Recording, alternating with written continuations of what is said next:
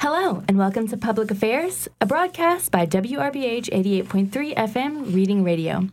We've got a great show for you today because we are welcoming back Dr. Anne Foundas of the Brain Institute of Louisiana. Welcome back, Anne. Thank you so much. Now, you're also a behavioral neurologist. That's and correct. A former professor or current professor? I'm still a professor at LSU in Baton Rouge, and I've taught many students, and I still see patients. Oh, wow. So you're really got your hands in all the pots there. That's right. All right. Why don't you tell us a little bit about the Brain Institute of Louisiana? Now, it's a nonprofit sort of research center. Right? Yes. So the goal of the Brain Institute of Louisiana is to promote brain health through research and education. And we're really just getting started. We're a fairly new organization. We're independent, private nonprofit. And so our focus in the initial years has been to just sort of get the word out. And now we're starting to build more community projects and do some things to educate students and start new research projects as well. Okay. Seems like a really relevant topic to this city. I know we have a tendency to have higher than average rates of things like Alzheimer's, right? Brain development issues early. That's correct. So brain aging problems like degenerative dementias, like Alzheimer's, are present here at a younger age of onset and oftentimes are mixed. So some people have not just degenerative changes, and the most common degenerative dementia is Alzheimer's, but have vascular problems. So we have a high risk of cardiovascular and cerebrovascular, brain-related vascular changes. And the two in combination, so vascular brain changes and degenerative changes like Alzheimer's, make it more malignant and more rapidly progressive. And so that's more of a problem in the state of Louisiana. Okay, so making you guys' role to the city really important, right? Well, yes, and we're trying, to really do more to care for patients and to translate it into earlier recognition, diagnosis, and treatment. And I think you had mentioned to me that you wanted to talk about technology in the brain. And, technology in the brain is one of those things that we can use to help with brain aging in terms of innovative treatments with medical devices. Okay. But I think at least when we were talking before we started, you were interested in learning more about brain technology and brain development, which is maybe part of that continuum because our brain develops throughout life and how our brain ages is really predicated on how it develops and then how we modify and change things throughout our life to improve brain aging. So now I guess the pace of these technological advances is getting higher and higher. Things are changing quicker and quicker. We're going to be in a new age soon, and I feel like people might need to be maybe a little informed about how their brain is going to change in response to the changes in society, all these different communication methods, tools. So why don't we maybe start with some stats? Sure. So the U.S. Census Bureau says there's 83 million people using digital technologies 18 hours per day. Which is hard to imagine if that's accurate, right? Spends 18 hours per day using any type of digital medium. So I suppose that would include using your cell phone, using your computer with the internet, and even probably, watching any kind of, streaming, television, technological device. Now it says 70% of people check their devices a few times every hour. So what do you think the effects of that? Well, first of all, presumably people work 8 to 10 hours a day during the work week. So if people are checking their cell phone during that time, there are two things you say. Well, is that reducing their efficiency on the job, or is it enhancing their job because they're doing something relevant to their job? Is it creating more distraction? And if it is, does that have a long-term impact in terms of the brain? So that seems like the first huge topic that we would want to talk about, which is distractions. So these technologies often will leave us a little distracted. We'll be multitasking. They'll sort of reduce the cognitive attention that we can put forth in other areas. Why don't you talk a little bit about that? Well, I think a lot of it probably depends on the person's age. Okay. And so if, and how to best manage things. So first of all, I guess before, again, because we were going to talk about technology in the brain, I looked up to see if there was any research or even any review papers that have been recently done to look at this specific problem, if you will. And I couldn't find anything. And I think part of it is it would be very difficult to do a controlled study to look at individuals. You can do sort of a retrospective or community-based study to look at the average use and then to look at over time the long-term consequence. But I think one of the things that we know is that if you are using devices and you're using them often, many hours during the day, it's a very passive way of being engaged. And we use our devices for learning because we might be looking something up to learn.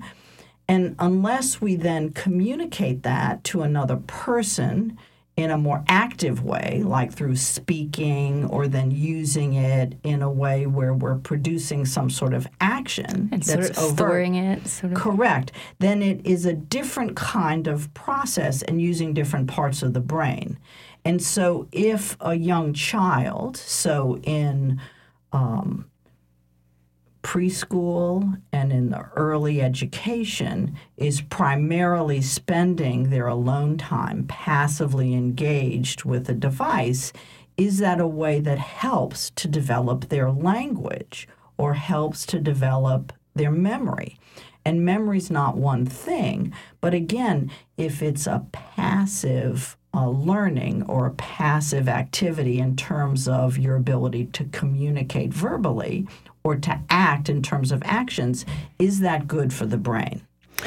Right. So I've heard there's been a slow decline in conversational skills due to this. I guess we are getting worse at reading social cues, right?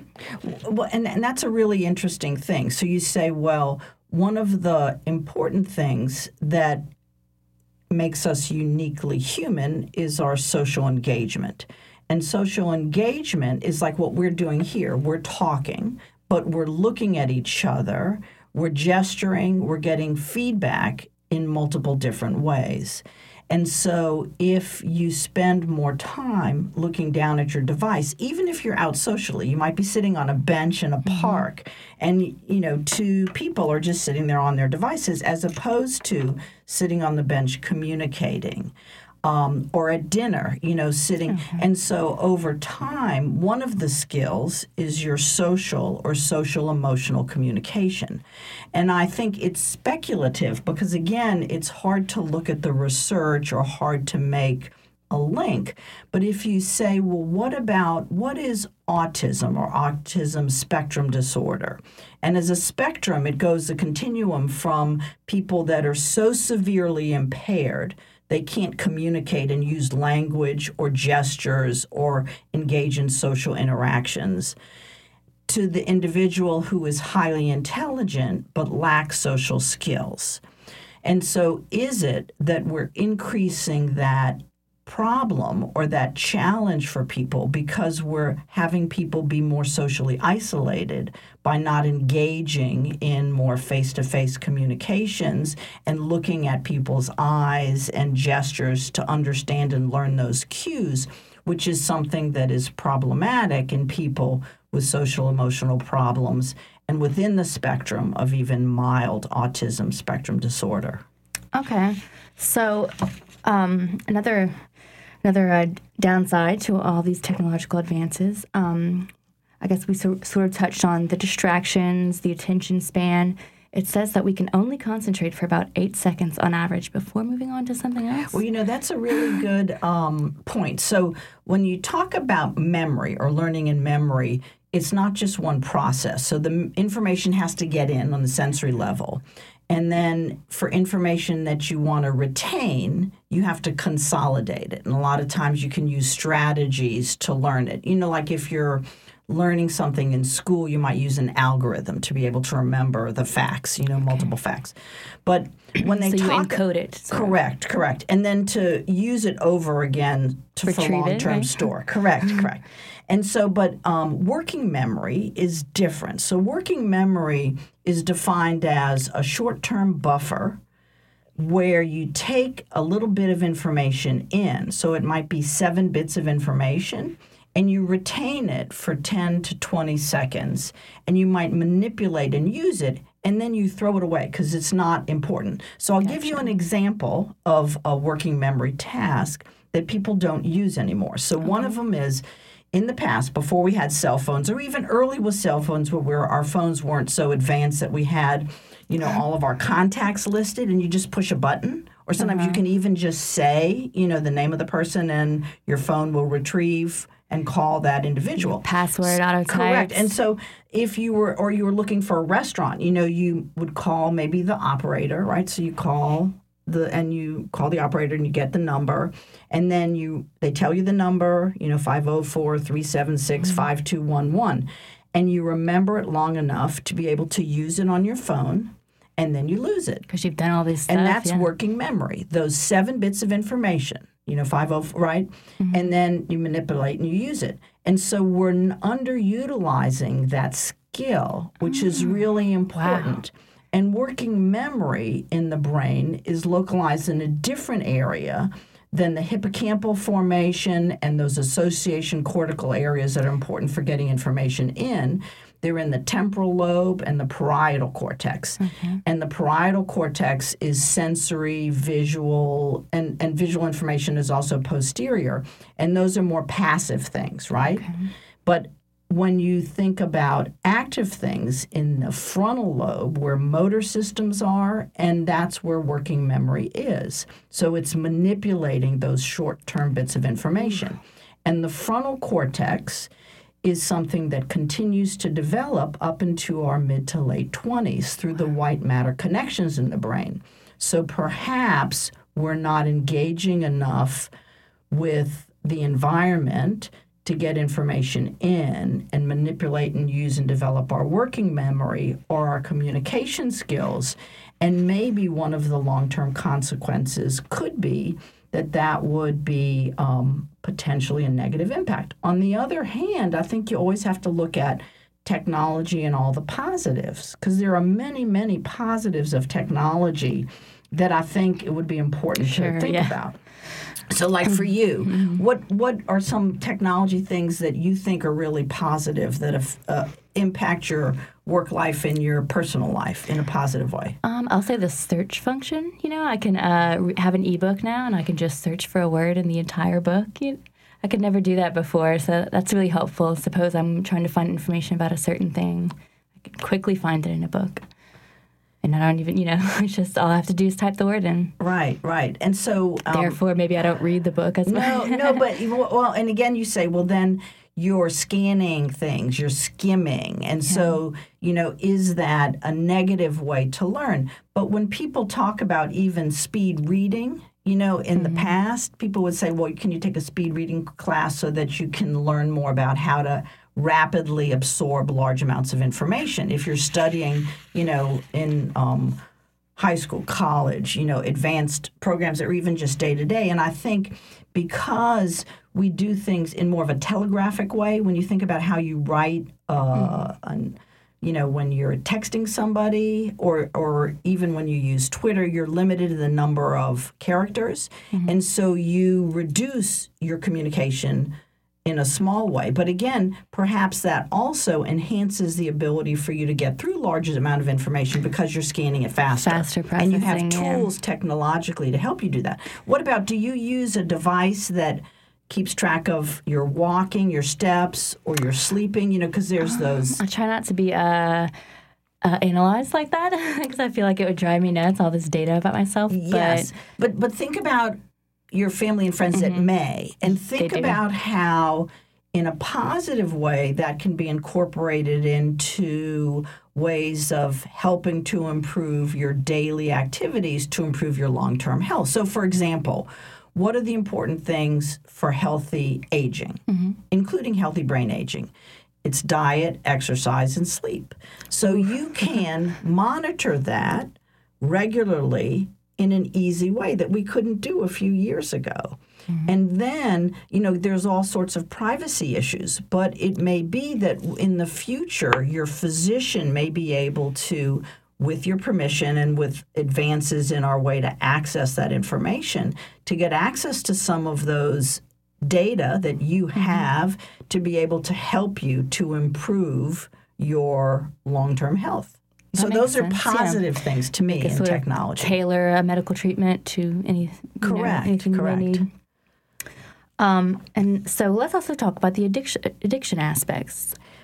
I guess maybe are our brains wired for addiction? We all seem to be. You know, it's such a good question. And again, this is not trying to be pejorative, but I think in some ways addiction is part of the human condition. And you say, well, what is addiction? Sense, what is addiction? And I mean, I don't know. I didn't look up in the dictionary, or I guess we could even like, you know, even ask our phones for the definition. But if you think of addiction in general is when you're obsessed with something so much that you have to keep doing it, and you don't necessarily know how to be disciplined to inhibit your ability to keep pursuing whatever that addictive thing is.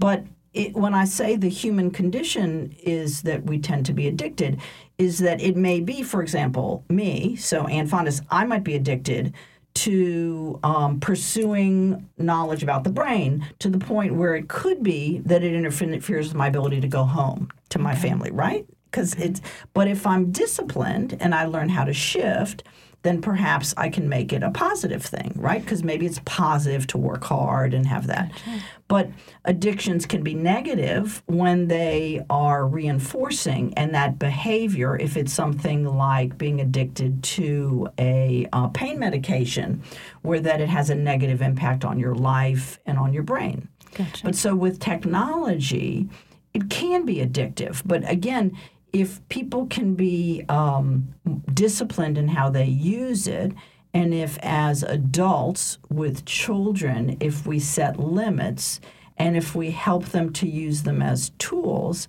then perhaps it's something that, you know, you can keep in perspective. Okay. But I think addiction is a huge, you know, again, it's part of our sort of goes back to rewards DNA. And punishment. Exactly. We're all addicted to dopamine, right? And, and then how do we get that pathway wired in a way that is a negative reinforcement, because it's a maladaptive behavior that we keep going back to versus something that can be more adaptive. So there would have to be a negative consequence to sort of change the behavior. But again, with devices, the negative thing is, again, if you go back to that statistic, how many hours a day do we spend with devices? When is it negative? And so if you try to, you know, like, for example, a family, you might say, well, we're all going to not use our devices in the evening, like from dinner time until bedtime, except if we're using it in a context of, you know, if somebody is doing homework and they use their computer. And part of that might be that it encourages social interactions, and it could be that it also encourages turning the device off, because if you use a device late in the evening, it can interfere with your ability to sleep. So do you see what I mean? Like it can be, but there can be rules that families can set or individuals, you know, just like you might say, well, for the new year, I'm going to exercise 3 times a week, try to do at least 2.5 hours a week. Okay.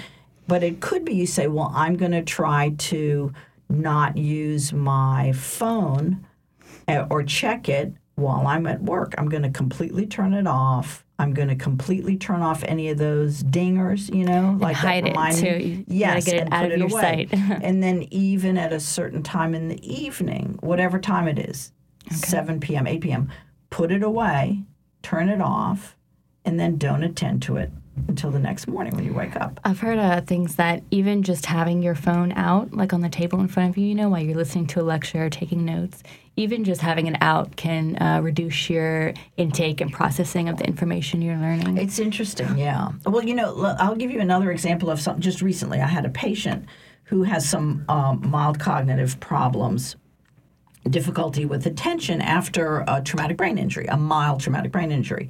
And so I suggested that she, she's in her 50s, that she use a device in the evening, not before she goes to bed, but to play some of those computer games. And again, I didn't specify what games or how long, but even if it's 10 minutes or 20 minutes.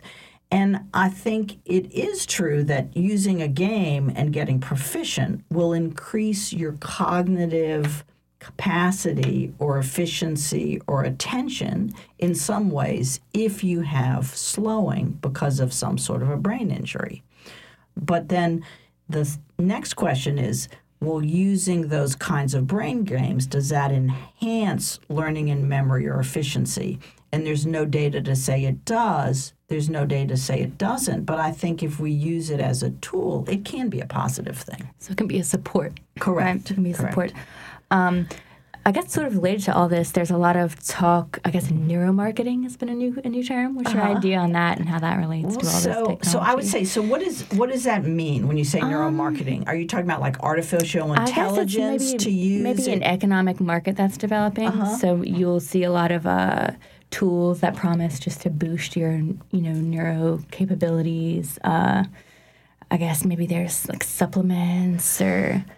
So, it's interesting. So as a cognitive and behavioral neurologist, and I never even heard the term neuromarketing. And I find it, I feel mixed about it because I think it's important for people to think about strategies of how to improve their cognitive function and brain health in general across the life cycle.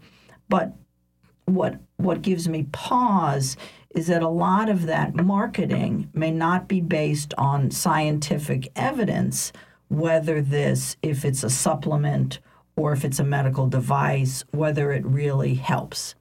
And so I think that an ideal way to have neuromarketing be more effective is if you have a merging of the professional, the neuroscientist, physician who knows about the science and the marketing, or even doing it together. Yeah, so There's always a big cavern between the two, and it's so easy to sort of fool the public, to get them to think that something is science-based, or it might be, sort of have its foot in science, but then it'll be exaggerated. Yes. But on the other hand, if there is that much interest, if you think about it as a billion-dollar industry, then it means that there's the interest that people want to do better, in terms of that. Yeah, that they're interested in their brain health. And, yes. Yes, I mean, if we could just get Let me give you a fact that I think is really interesting, since I care for a lot of people with memory problems and age-related memory problems. Most commonly it's dementia, and dementia is not one thing.